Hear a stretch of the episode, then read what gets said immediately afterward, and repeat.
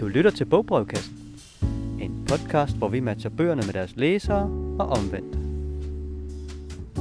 Hej og velkommen til Bogbrevkassen, hvor vi i det her lidt særlige afsnit skal hylde faglitteraturen i alle dens former.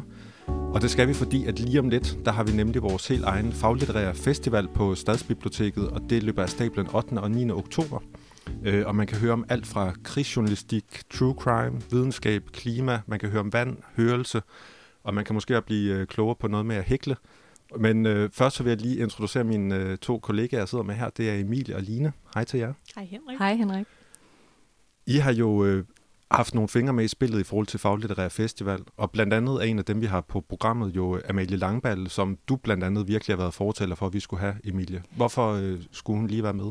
Ja, øhm, jeg øhm, snakkede med vores gode arrangementsafdeling, som har, øh, som har stået bag Faglitterær Festival, øh, om netop Amalie Langballes øh, rimelig nye bog, der hedder øh, Forsøg ud i håb, hvad præster ved om kaos. Øhm, og Amalie Langballe, hun er både journalist og forfatter, og så, øhm, så blev hun sat i stævne af sit forlag, øh, som spurgte, om hun ikke havde lyst til at tage rundt i landet og spørge nogle præster om håb. Øhm, og, tænke, og, og, og snakke med dem om, hvad de havde at sige om det. Øhm, så det var det, hun satte sig for, og så blev det så øh, en bog, der faktisk også kom lidt til at handle om corona og krisetider, fordi det var der, interviewerne skulle foregå. Altså, det, var lige, det, det faldt lige sammen. Så det er bare blevet til sådan en utrolig fin, eftertænksom, filosofisk, men letlæst og vedkommende bog om håb i krisetider. Øhm, og så har vi så sat hende i stævne med øh, en anden forfatter, der hedder Christian Cedervald Lauta, som har skrevet en bog, der hedder Katastrofer, og hvad vi kan lære om os, eller, og hvad de kan lære os om os selv. Så de skal ligesom øh, snakke om netop håb i krisetider. Hvad, hvad er mennesket øh, i en kaotisk tid? Hvordan kan vi håbe? Hvordan kan vi se fremad? Øh, det glæder mig helt vildt meget til at høre. Det bliver rigtig spændende, tror jeg. Ja, det lyder vildt spændende. Det håber vi, ja. De er, de er super spændende forfattere, så det, det, det glæder vi os til. De kommer om lørdagen på festivalen. Ja. Og Line, du skal også være med lidt mm. mere, kan man sige, konkret på, på den egentlige scene. Du skal ja. interviewe uh, Rose Svane, der har skrevet en bog om at hækle. Men øh, er det noget, man også godt kan komme til, selvom man ikke lige øh, hækler selv? Jeg vil sige, nu er jeg jo selv strikker, og ja. øh, selvom jeg har prøvet at gå i gang med hæklenålen, så, så tør jeg stadig godt at være med og interviewe Rose Svane. Altså, øh, jeg glæder mig virkelig meget. Hun er virkelig en, en sej ung kvinde og har udgivet den smukkeste hæklebog. Øhm, og altså, jeg håber meget af det, vi skal tale om, øh, ud over det her med håndarbejde, som både æstetik og fordybelse, så også egentlig i øh, forlængelse af dig, Emilie, noget med altså håndværk i en krisetid. Egentlig lidt i, i dobbelt forstand, fordi der er jo øh, nok ikke mange, der ikke vender tilbage til en eller anden form for øh, garnnøgle eller surdej eller et eller andet under corona. Vi er jo blevet en kæmpe håndarbejdsnation lige pludselig. Øhm, og det synes jeg er vildt spændende, også nu når tingene bliver dyre, skal vi lave vores eget tøj og sådan noget, men også egentlig krisetid, som i øh, altså mere personlige erfaringer. Der er jo en helt sådan øh, ny tendens, der hedder craft-psykologi, om øh, at få en mental lindring i at bruge sine hænder til at lave smukke ting og produkter og sådan noget. Og jeg tror øh, bare, Rosa, jeg kommer til at få en vildt god snak om det. Øh, vi skal, ja, altså, det kan godt være, at hun sidder og hækler på scenen, men det gør jeg i hvert fald ikke. Det kan være, at du skal tage dit strikketøj med så. Jeg skal i hvert fald have noget hjemmestrikket på. Mm, mm. Spændende. Øh, men det er jo så derfor, vi også rigtig gerne vil tale om faglitteratur i dag, og ligesom mm. hylde den for, for alle de forskellige ting, den kan. Den kan være øh, utrolig konkret nogle gange og, og hjælpe en med at, at lave et, en dej, eller den kan øh, stille de store spørgsmål til livet. Øh, så vi har prøvet at have lidt forskellige bøger med hver især. Jeg vil starte med dig, Emilie. Har du en, en bog med, som du vil fortælle om? Ja, det har jeg i hvert fald. Jeg har øh, tænkt mig at lægge ud med en bog, som... Øh, som jeg tog frem, fordi at den måske godt kunne se ud som sådan en lidt skræmmende og tung faglitterær bog. Øhm, men det er det slet ikke. Det er en bog, der hedder Frihedens ild, og den er skrevet af tyske Wolfram Eilenberger. Øhm, og det er sådan en bog, der både er øhm, en biografi, og det er et samtidsportræt, og det er sådan en filosofisk øhm, udlægning. Den kredser om fire kvindelige filosofer fra det 20. århundrede. Og det er så Hannah Arendt, Simone de Beauvoir, Ayn Rand og Simone Weil. Øhm, og den måde, den gør det på, er, at den lader fortællingen om de her fire filosofer flette sig ind i hinanden sådan over, over hele bogens øh, udvikling, eller igennem hele bogen. Øhm, og jeg tror, at grunden til, at jeg tog den med, var, at den, altså, den måde, den så får, får lagt de her kvinders øh, liv og filosofi ud på, er bare så spændende. Og hvis man ikke er sådan en, der har læst rigtig meget filosofi, eller har læst øhm, de her fire filosofer, så er det bare et genialt sted at starte, fordi man ved at hoppe fra den ene til den anden, ligesom får øhm, nogle sådan sindssygt intuitive indtryk af dem. Mm. Når man ser sådan kontrasten mellem Simone Weil, som jo er sådan en fransk, øh, lidt sådan mystisk, øh, meget sådan filantropisk filosof. Og altså, hun, hun er sådan en, der tog til øh, fronten ved, øh, i den, den spanske borgerkrig. Men hun var utrolig, utrolig øh, klodset og, og nærsynet. så, så snart hun kom frem, så var det, altså, hun var næsten til mere skade end gavn, fordi hun altså, simpelthen vandrede, altså hun, hun trådte på et tidspunkt ned i en gryde med olie og blev nødt til at blive sat til noget hospitalsvæsen, øh, fordi hun bare så gerne ville øh, tage del i den revolution, og så var det bare ikke lige det der fysiske kampagtige, der var hendes øh, styrke. Så altså fra hendes historie hopper man så til øh, Ayn Rand, som jo er af russisk afstamning, men øh, boede i USA.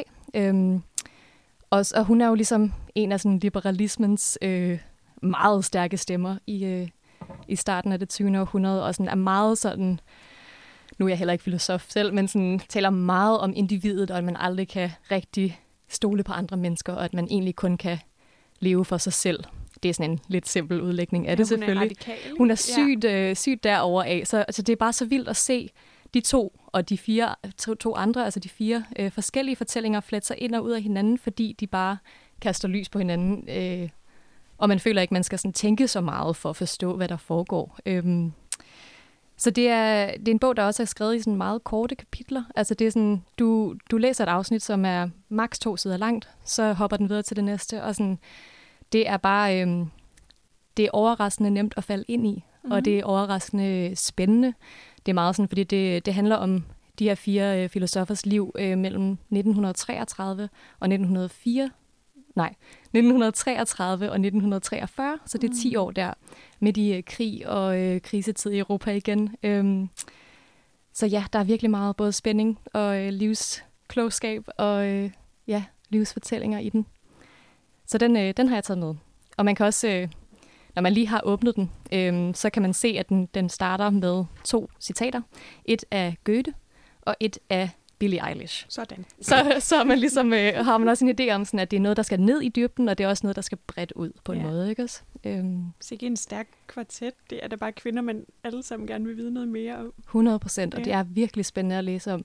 Øh, Wolfram Eilenberger har også skrevet en, en bog, der hedder Troldmændenes tid, ja. som handler om fire forfattere lige, sådan, lige før den her periode. Så helt i starten af den 19. århundrede, der mener jeg både Ludwig Wittgenstein og øh, Walter Benjamin og to andre, som jeg ikke lige kan huske lige nu er med. Så der kan man også gå, gå mere tilbage, hvis man nu synes, at den periode og de tænker er mere interessante. Ja, men igen, jeg vil anbefale den især til folk, der måske ikke læser så meget filosofi, eller ikke har læst så meget filosofi, men godt kunne være interesseret i det. Er det ligesom Sofies verden for voksne? det kan man faktisk godt lidt sige. Ja, det kunne man, det kunne man sagtens sige. Ja.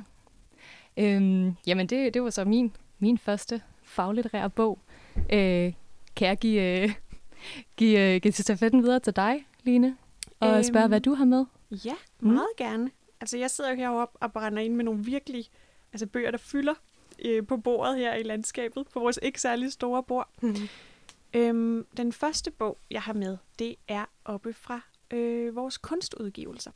Øhm, nu står den her godt nok under øh, vores biografinummer, fordi det handler om én kunstner, men øh, man skal også gå op under vores DK5 nummer 74.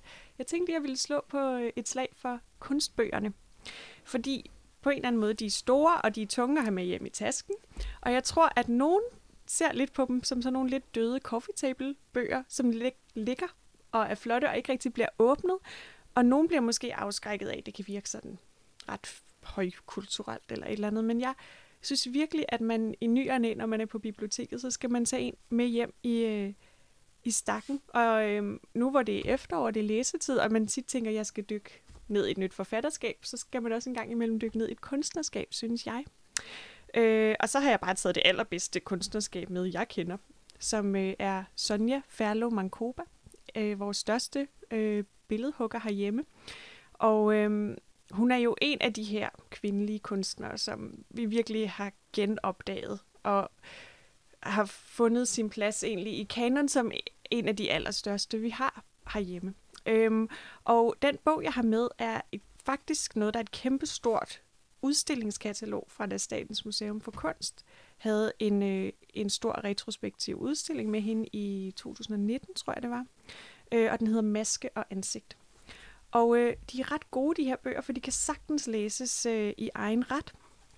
Og øh, det her er noget af en, øh, en pragtudgivelse, øh, hvor den er fyldt med billeder og formidlende tekster af forskellige kloge formidlere, kuratorer, alle mulige, som øh, ligesom i egentlig ret korte, overskuelige tekster øh, præsenterer det her værk fra vidt forskellige vinkler. Så man kan egentlig bare gå i gang der, hvor man synes, øh, at det er spændende. Øhm, og jeg synes, altså Sonja Ferlov er bare en kunstner, som altså ud over at lave de smukkeste skulpturer, jeg kender til, så hun, hun har et virkelig spændende liv. Altså, øhm, jeg ved også, at øh, Hanne Vibeke Holst kommer med en roman, om det er senere på året eller i starten af næste, som hun har arbejdet på længe, og jeg tænker også, at så vil kendskabet til Sonja Ferlo blive yderligere udbredt, også blandt lånerne på biblioteket, så der skal nok komme masser af spændende biografi der, men altså hun er jo egentlig, hun lever fra øh, 1911 til 84 i sidste århundrede, og altså bare lever det her fuldstændig kompromilløse liv, meget asketisk, nærmest fattigt, bor hun øh, i Paris og omegn med sin mand Ernest Bankoba, der er en øh, sydafrikansk øh, kunstner, og som, øh, og som var sort. Det var et øh, altså øh, ægteskab mellem øh, en, en, en dansk øh, pige fra forstederne og en mand fra Sydafrika. Det var ikke særlig almindeligt dengang. Så boede de med sønnen Wonga i fuldkommen øh, symbiose med deres kunst. Og der er sådan nogle beskrivelser af, at de bor i øh, øh, en forstad til Paris, meget primitivt, og hun nærmest er sådan ude og graver op i køkkenhaven, og så går hun ud i skoven og, og graver ler op og, og former det mellem sine hænder. Altså det er virkelig en kunstnermyte, der, øh, der vil noget. Og hendes øh, utrolig smukke skulptur bærer også bare præg af det her levende, organiske, øh, at, at ligesom gøre materiet til noget, der tegner på, at vi alle sammen hænger sammen, både mennesker og altså det, der er større end mennesker, og også bare det, der er lær fra, fra køkkenhaven. At vi hænger sammen, og der er noget, der er større end os, og hun er meget kendt for at sige det her med ingen skaber alene. Så der er virkelig noget smukt metafysik, og når man ser de her skulpturer, altså nu skal I næsten se fra den her smukke, smukke bog, øhm, altså så står de og ligner noget, der simpelthen bare står og lever og ånder. Og Statens Museum for Kunst har gjort det meget geniale, at de har øhm, hvad hedder det, affotograferet dem fra to sider, så man kan bladre og så se skulpturen fra bagsiden. For Ej. det er jo egentlig ret svært at, at fange en skulptur i, i 2D, ikke? Ja, Så det er ret sikkert. fint. Og de har jo taget mange af gipserne i stedet for bronzerne, så man kan nærmest se fingeraftrykkene. Det er meget organisk og smukt. Det lyder, lyder så fint. Jamen, det er en super, totalt varm. super Ja, smuk bog. hun er bare så god. Men det er også nogle gange noget med at sige, hvilke skatkammer der bare er deroppe i øh, kunstudgivelserne. Ikke? Og som egentlig, der, der er ikke andet end bare at begynde at bladre og tænke, sige, hvad man synes er flot. Ikke? Mm. Man kan også mærke, altså når du sidder og snakker om den, det kan man jo selvfølgelig ikke høre på øh, optagelsen, men du sidder ligesom og, og bladrer i den, og det er svært at holde fingrene fra den faktisk, når man sidder med den, er det ikke det? Jo, jo, virkelig. Den er, øhm, den er meget indbydende, og den er, øhm, der er også en hel masse fotos fra hendes arkiver og fra hendes atelier og hendes papirarbejder, der bare er vildt smukke. Det er virkelig, jeg skal altid sådan øh, holde mig i skinnet, for ikke at begynde at klippe i min egen kunstbøger og hænge det op. Klart. Fordi ja. det, er, det er jo bare altså en gave. Så jeg synes nogle gange, ja, det kan være et lidt glemt øh, afsnit op på, øh, i fagbiblioteket, men der skal Ja. man virkelig slå sine folder. Mm. Mm. ja. Fedt. Men inden jeg bare begynder at, at klippe siden ud af den her bog, ja, det skal man måske ikke gøre, hvis man finder den op ikke, på øh, ikke første salen hos os. nej. Det må, vi Nej, hellere, nej. det må vi hellere skynde os at sige. Har du så ikke også øh, en, øh, en med fra fagbiblioteket? Jo, det har jeg, og den går også rigtig godt i spænd med den, som Emilie øh, talte om, i, i forhold til, at den, den formidler noget måske lidt tørt på en, på en spændende og ny måde. Øhm, og det er den her Tyskland med undertitlen Erindringer om en nation af, af den britiske historiker Neil MacGregor. Øhm, og den handler, som titlen antyder, om, om Tyskland, øh, men på en meget anderledes måde. Øh, han starter i, øh, i indledningen med at skrive om, at det er utrolig svært at skrive om, øh, om Tyskland, sådan kan man sige, som en samlet enhed, fordi at, at Tyskland simpelthen historisk set har været så mange forskellige ting, så mange forskellige stater og så mange forskellige konger og fyrstedømmer.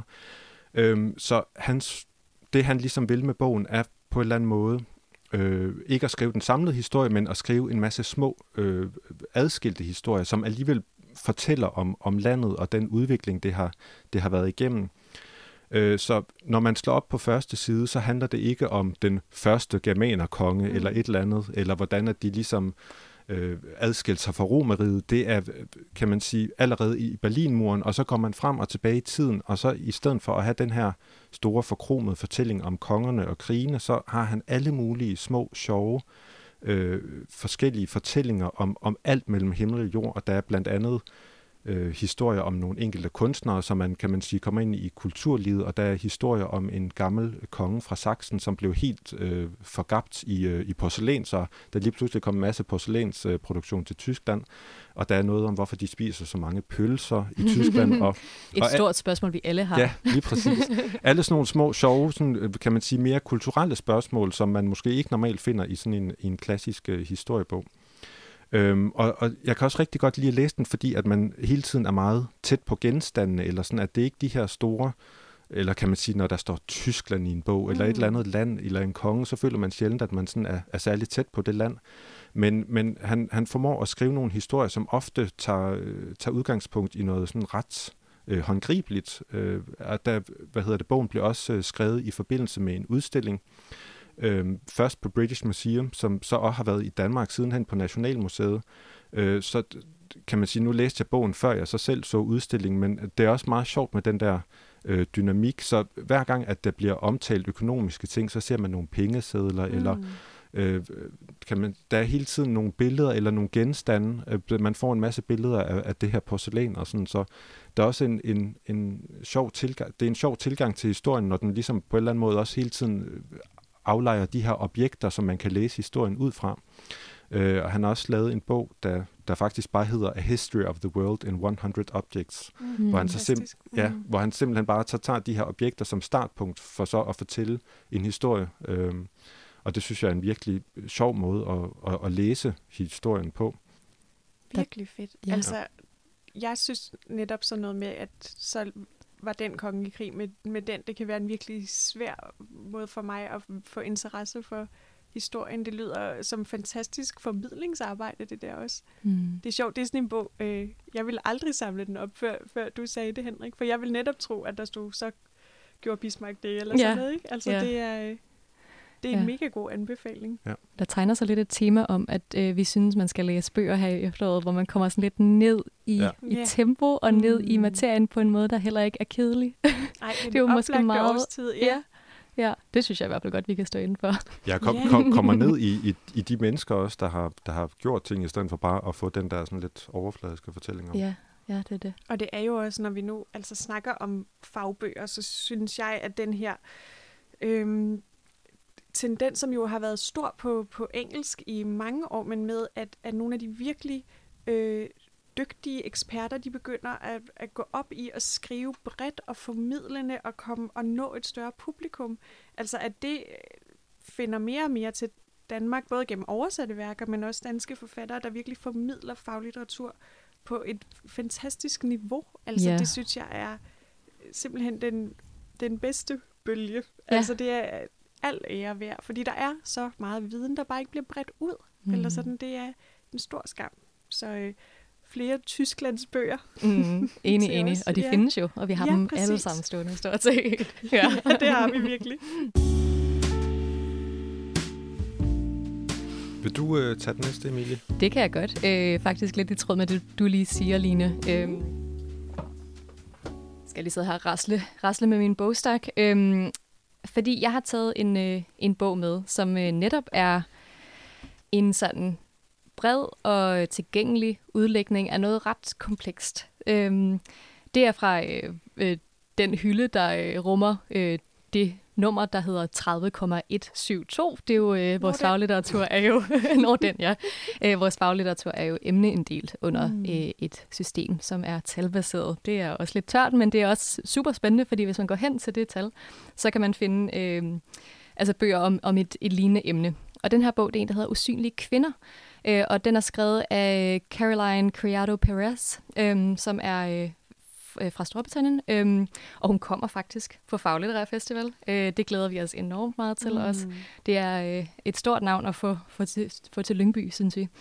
Øhm, og den her bog har undertitlen Skævvredne data i en verden designet til mænd. Øhm, så forfatteren har simpelthen siddet med en masse kolde, hårde data og tal øhm, om øh, meget sådan samfunds... Øh, altså samfundsrelevante emner. Det kan være økonomi. Der, der, der er også et, øh, et kapitel om medicin, og øh, der er kapitler om både sådan, hvordan man designer for eksempel telefoner og bilseler sådan, øh, på en måde, der som oftest tager udgangspunkt i data, der bygger på mænd, mm. og, og mænd, mandlige kroppe, og mandlige øh, erfaringer, og mandlige jobs, og øh, alle mulige ting. Så det er, øh, det er en bog, som er fuld af tal, men som Mm. øh, lægger dem frem på en måde, der er fed og spændende og interessant. Øhm, og hun skriver bare på en meget sådan øh, frisk og let og skarp måde, så man, så man meget hurtigt, selv hvis man ikke er sådan talklog, øh, kan, kan være med på, hvad hun mener.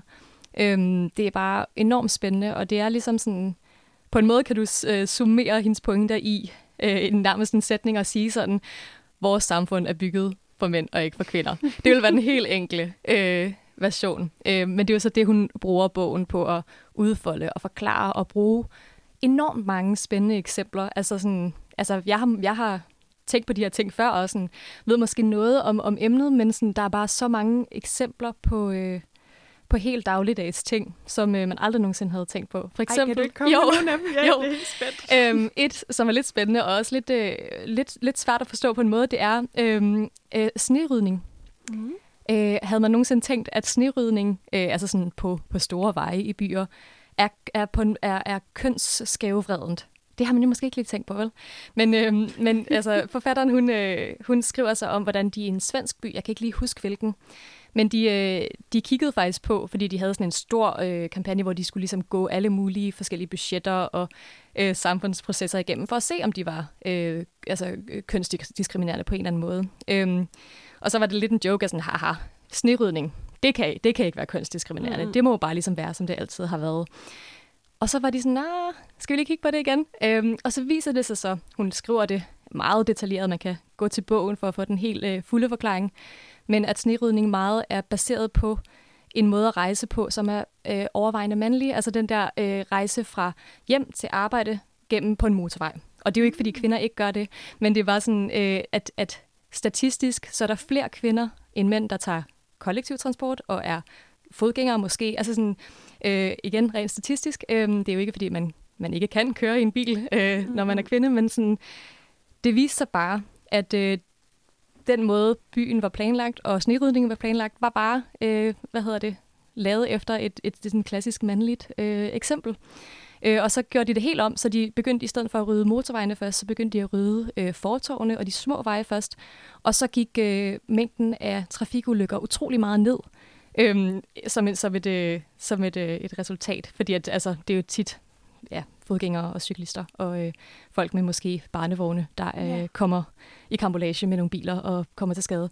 Så det, det, altså, det, man kan få hele forklaringen i bogen, fordi jeg kan jo ikke lægge det ud så godt, som hun kan, men jeg synes bare, det er rigtig spændende, øhm, den måde, hun gør det på, og rigtig øh, let at følge med i, egentlig, selvom det er kompliceret. Øhm, og utroligt oplysende. Øhm, ja, så øh, det vil jeg sige, det er en, en stor anbefaling. Kom og hør hende på øh, Lyngby, eller øh, og læs bogen. Ja. Ja, Mm. virkelig sådan få åbnet øjnene for noget, man aldrig har tænkt over. Ikke? Nemlig. Det er Ja. virkelig også en god øh, brændstof til en masse diskussioner og en masse eftertanke, Ja. øhm, som vedkommer os alle sammen. Mm. ja, absolut. Skal jeg så sende, øh, sende stafetten videre igen, Line? Til Ja. dig? Ja, over til mig. Jamen, øh, jeg har en til stor bog med. Mhm. I mere end en forstand, synes jeg. Øhm, ja, nu skal vi op i... Nu har vi jo snakket en masse om fordybelse og om at, at, at dykke ned i emnerne, ligesom på bøgernes sider. Men noget af det, vores kæmpestore fagbibliotek også kan, det er jo egentlig, at det handler om alt muligt i vores rigtige, almindelige liv og hverdag. Mange af vores hobbyer, og også sådan noget som, hvordan tænder man et bål, og hvad, hvordan, hvad sker der med den her bil, eller sådan noget. Jeg overvejede at tage en strikkebog, men jeg tænkte, nu vil jeg gemme det hele til Rose Svane, og jeg har i stedet for været over i øh, under det DK5-nummer, der hedder 6415, som er vegetarisk med. Vi har jo simpelthen en, øh, et kogebogs øh, bibliotek ovenpå af en anden verden. Der kan jeg godt lide at gå rundt om eftermiddagen, når jeg er ret sulten, og se, om jeg skal have en med hjem. Øhm, og den, jeg har med i dag, det er en øh, vegetarkogebog af Camilla Skov. Den hedder Billig mad på dyre tallerkener. I sig selv en, øh, en god bog til tiden, synes jeg. Den er fra øh, 2021, og øh, Camilla Skov har også skrevet øh, bogen, der hedder Vegetarisk i aften, spørgsmålstegn, fra 2020. Øhm, hun er en sjov person. Jeg tror, jeg har, har fulgt hende nærmest fra starten. Jeg tror egentlig, hun er grafisk designer. Og det kan man også godt se. Hun sætter selv sine øh, bøger op, og de er bare meget, meget smukke og farvemættede og indbydende. Og så begyndte hun som et øh, fritidsprojekt, en Instagram-account, øh, hvad hedder det på dansk? En Instagram-profil, mm. der hedder Vegetarisk Hverdag, og øh, også en, øh, en blog hjemmeside med opskrifter. Og den, altså, jeg har fulgt med længe, og det er der virkelig mange, der har. Jeg tror på et tidspunkt, så gik hun øh, viralt øh, med noget, der hed Beluga Bolognese, fordi at det er, altså det er en virkelig god kødsovs uden kød. Men jeg tror, den kom på DR eller sådan noget på deres hjemmeside. Jeg kan godt så huske kom det, der tror jeg. sådan en shitstorm Ja. om folk, der var rasende over en kødsovs uden kød. Altså, det hedder jo ikke kødsovs. Mm. Jeg tror, bol- bolognese betyder bare det for Bologna, gør det? ikke?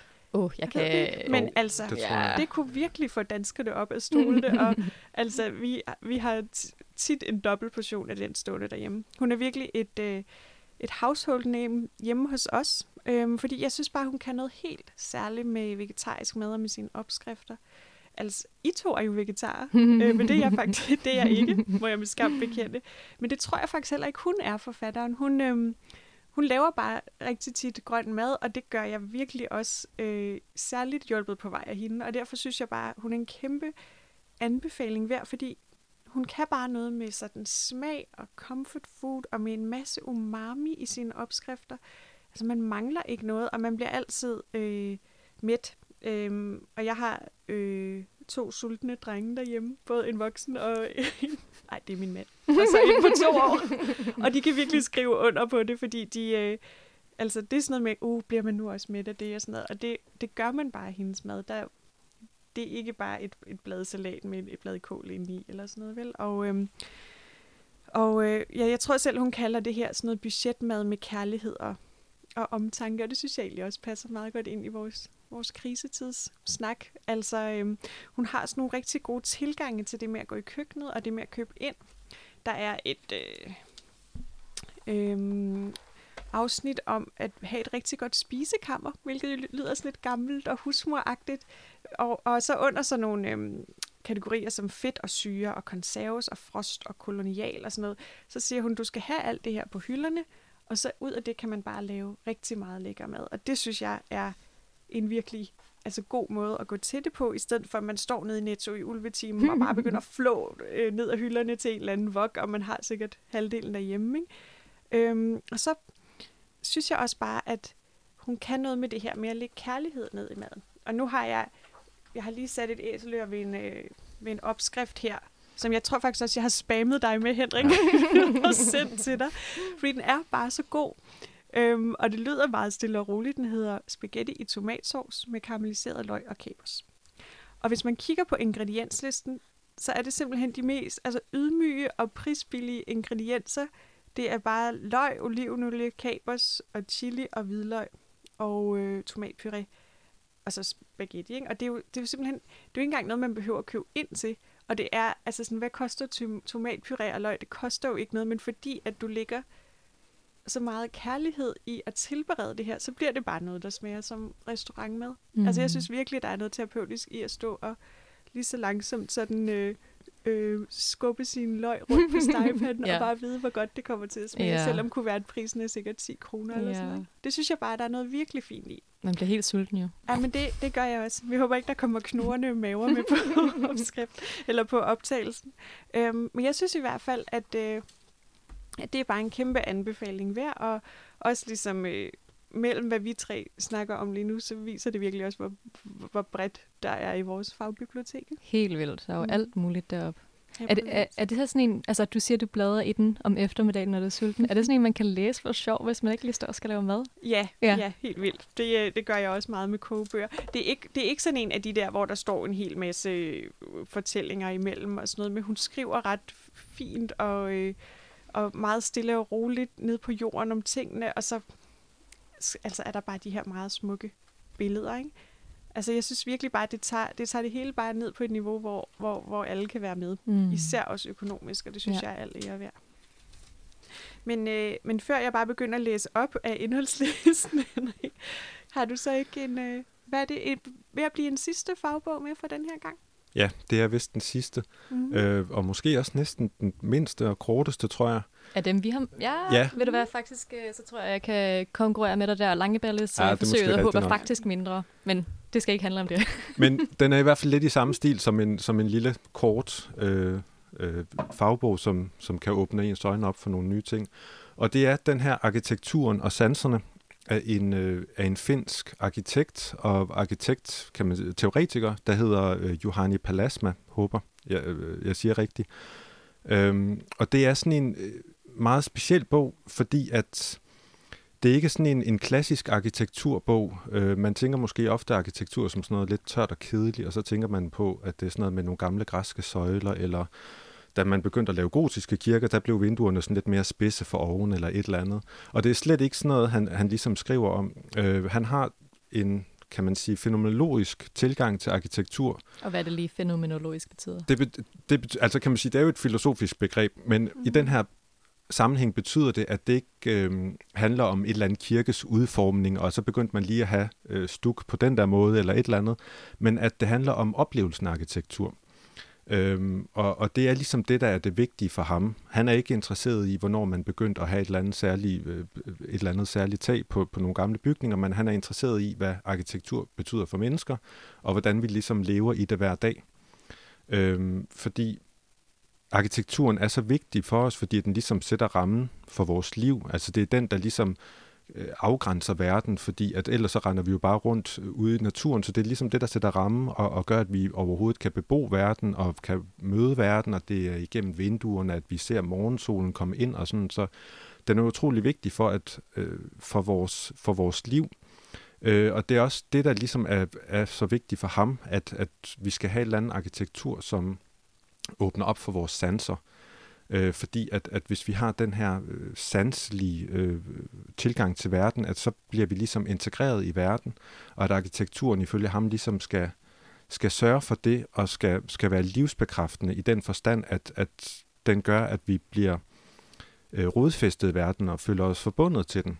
Øh, og det, det mener han så ligesom man gør ved at, at lave arkitektur, der, der appellerer til sanserne, og ligesom har, har forståelse for, at, at vi skal have alle sanserne i spil. Øhm, og den, den er bygget op over, to dele, og første del, der snakker han nemlig meget om, om synssansen, og det her med, at vi meget tænker arkitektur som, som det, at man ligesom ser noget, eller sådan. Man kender det jo også tit, at når der er kommet en eller anden ny stor bygning i København, eller mm. et eller andet, som har vundet nogle priser, så er man vant til bare at se et billede i en avis. Det er jo sjældent, at man sådan egentlig er inde i, i bygningen selv, så der er også det her, kan man sige, næsten nyhedsværdien, der kan være over arkitektur nogle gange, at det skal være noget, der fænger øjet, mm. men det betyder ikke nødvendigvis, at det er dejligt for de mennesker, der så, kan man sige, egentlig er inde i bygningen hver dag. Øhm, og så han snakker meget i, i første del om det her med, at vi ikke kun skal forstå arkitektur som, som noget, vi ser på. Øhm, og så i anden del, så begynder han så ligesom at prøve at åbne op, og så kigge på nogle af de her sanser. Og så begynder han også at skrive rigtig flot og poetisk øhm, og om, om de her sanser. Han har nogle utrolig fine betragtninger om, om alle de ting, som, som man måske ikke lige tænker, at de andre sanser åbner op for i forhold til arkitekturforståelse. Øh, men der vil jeg bare lige læse et lille øh, citat op for lige at vise, Mm. hvad lyd for eksempel kan gøre. Han skriver, en hver, der har oplevet at vågne halvt op om natten ved lyden af et tog eller en ambulance, og gennem søvn fornemme byens rum med alle dens utallige indbyggere spredt rundt om i husene, kender den magt, lyde har over fantasien. Den natlige lyd minder os om menneskets ensomhed og dødelighed og gør os bevidst om hele den slumrende by. En hver, der har været fascineret af lyden af drøbende vand i mørket inde i en ruin, kan bekræfte ørets forbløffende evne til at skabe et volumen ud af mørkets tomrum. Det rum, som øret opfatter i mørket, bliver til en grotte, der udhugges direkte i sindets indre. Wow, Så- det er flot. Ja, Mm. og det var bare om lyd. Og, og han har også nogle andre rigtig fine betragtninger, for eksempel også noget om, om skygge, og, og måden det ligesom også gør, at vi kommer ind og føler os hjemme i et rum. Øhm, så det er sådan en, en fantastisk lille øjenåbne bog, som man bare, øh, som giver en lyst til at, sådan kan man sige, næsten gå igennem ens hverdag og gå hjem og kigge i lejligheden, man bor i, eller Mm. et eller andet, for ligesom bare at prøve at, Mm. at opdage det hele på ny på en eller anden måde. Med lidt nye øjne. Ja. Ej, hvad er der for smagsansen, hvis man stadig er sulten? Ja, man har faktisk en, øh, Ja. en beskrivelse af, øh, nu skal jeg lige se, han citerer på et tidspunkt, øh, jeg mener, det er en japansk tænker, der hedder Jun- Junichiro Tanizaki, som har skrevet den bog, som jeg ikke mener er oversat til dansk, der hedder Embrace of Shadows på engelsk mm. i hvert fald. Han citerer Tanizaki, der, der så skriver, når man bruger laksavise, er der en særlig skønhed i øjeblikket, fra man tager låget af, til man løfter skålen op til munden, hvor man ser ned på den stille tavse væske i skålens dyb, hvis farve knap kan skælnes fra skålens egen. Man kan ikke se, hvad der skjuler sig i mørket, men håndfladen mærker den blide bevægelse i væsken. Dampen stiger op dernede fra og danner små dråber på kanten og bringer en duft med sig, som får en til at glæde sig til smagen.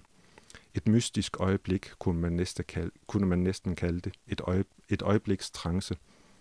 Og kan man sige, det er selvfølgelig Mm. alle de sanser, der også ligesom går forud for smagssansen.